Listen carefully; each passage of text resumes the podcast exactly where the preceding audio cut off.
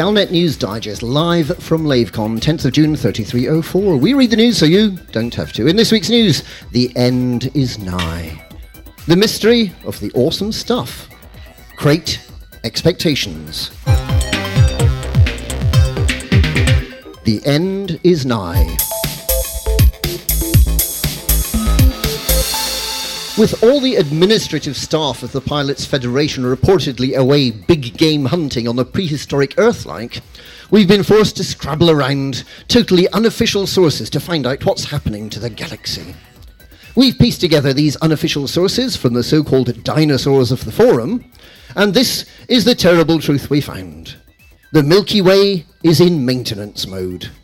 The Pilots Federation has moved on to other more profitable galaxies leaving only a skeleton staff manning the supercomputers on Founders World. The Mistress of Minions has been allocated to developing a Commodore 64 adventure game. The entire second floor of Frontier Towers is a figment of the collective imagination.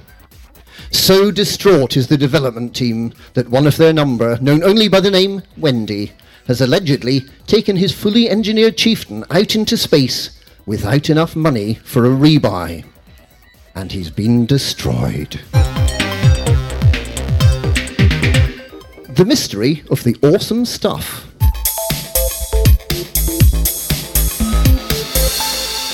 Meanwhile, there's confusion surrounding events on DISO, where, despite the lack of ongoing support for the Milky Way galaxy, there have been rumours of some pretty amazing developments just around the corner. The tools may soon become available to extract mineral resources far more efficiently from ore-laden asteroids. Current mining laser technology allows minerals to be blasted off the surface of asteroids, but the true riches of many asteroids lie deep inside. With a combination of enhanced scanning techniques to identify the best candidates for mining, and a new system of explosive charges, there are hopes that a career as a miner may soon become far more profitable and rewarding. It won't be without risk, though. Placing charges correctly will be vital, and the risk of ship damage from dust clouds, corrosive emissions, or just by being hit by a huge chunk of asteroid hurtling towards you means that miners will truly be earning their riches. Explorers may soon be able to benefit from a new class of surface scanner limpets. These supercruise devices will use the gravity of the celestial body to slingshot around to allow a far more detailed surface analysis than has been possible using the basic surface scanner of today. Requiring some skill to operate, the drones may optionally be launched by specialist crew members, while the pilots execute a flyby. Hints have also been received that there may be other allegedly pretty amazing new things to discover, possibly geological, perhaps biological, certainly meteorological.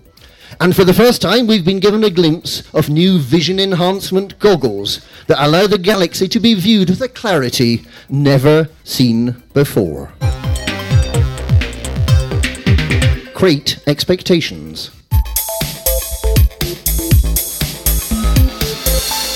With confirmation that the release of two new ships is imminent, and with the Lakon Challenger an open secret, speculation's rising about what the second one could be.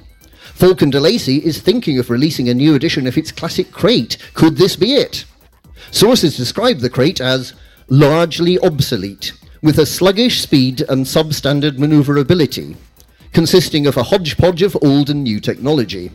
And that's just the manufacturer's brochure. Speaking off the record, when asked who would fly such a lemon of a spacecraft, a Faulcon DeLacy employee admitted that the production run would probably be relatively small, but not as small as the production run would be if the Perez Corporation should ever choose to re-release its own classic, the Merlin. According to research carried out by Spidermine Corporation, that would have a production run of just one. And that's this week's Galnet News live from LaveCon. We read the news so you don't have to.